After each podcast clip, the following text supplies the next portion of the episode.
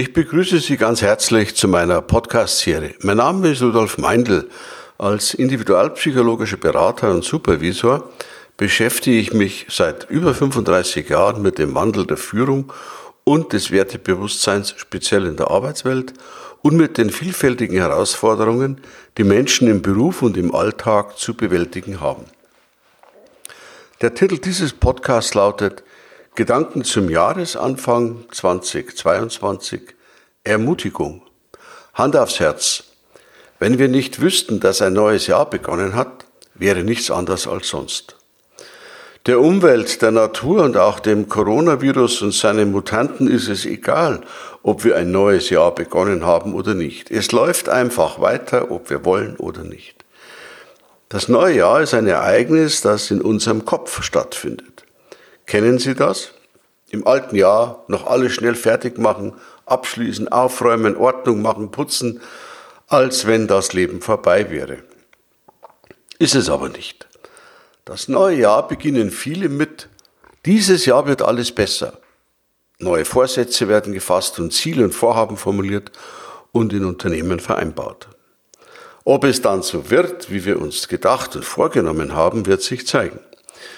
Wir haben erlebt, dass vieles nicht mehr oder nur sehr schwer planbar geworden ist.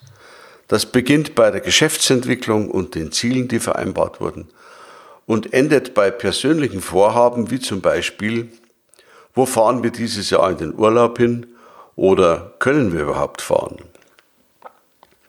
Für viele Menschen stellt sich auch mit Fortdauer der Pandemie die Frage nach der psychischen und physischen Belastbarkeit bis hin zu wirtschaftlich existenziellen Bedrohungen. Wo nehmen wir und unsere Mitmenschen die Kraft dafür her, all das, was uns gerade in dieser schwierigen Zeit begegnet, zu bewältigen? Ich glaube und ich bin überzeugt, dass wir alle sehr viel Ermutigung brauchen. Damit meine ich Ermutigung im individualpsychologischen Verständnis. Ermutigung ist dann hilfreich, wenn es gilt, Hindernisse und Schwierigkeiten zu überwinden und zu meistern. Ermutigung ist übrigens kein dumpfer Appell oder ein flotter Motivationsspruch. Ermutigung resultiert aus der festen inneren Überzeugung und dem eigenen Glauben an das Machbare. Ermutigung hat was mit dem Glauben an die eigenen Fähigkeiten und Stärken zu tun. Wir konzentrieren uns dabei nicht auf das, was alles misslingen könnte, sondern auf das, was uns bisher im Leben stark gemacht hat, was uns bisher immer geholfen hat, das Leben und all seine Herausforderungen zu meistern.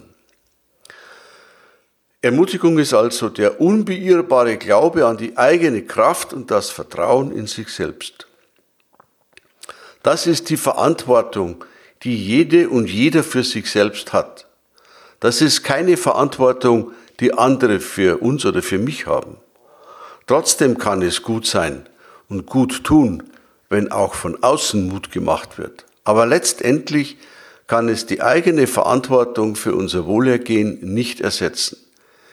Ermutigung hat nach meinem Verständnis aber auch damit zu tun, Dinge und Situationen des Lebens anzunehmen, die aus eigener Kraft nicht verändert werden können. Auch das ist für mich ein Aspekt von Ermutigung, zu lernen, anzunehmen, anstatt zu jammern.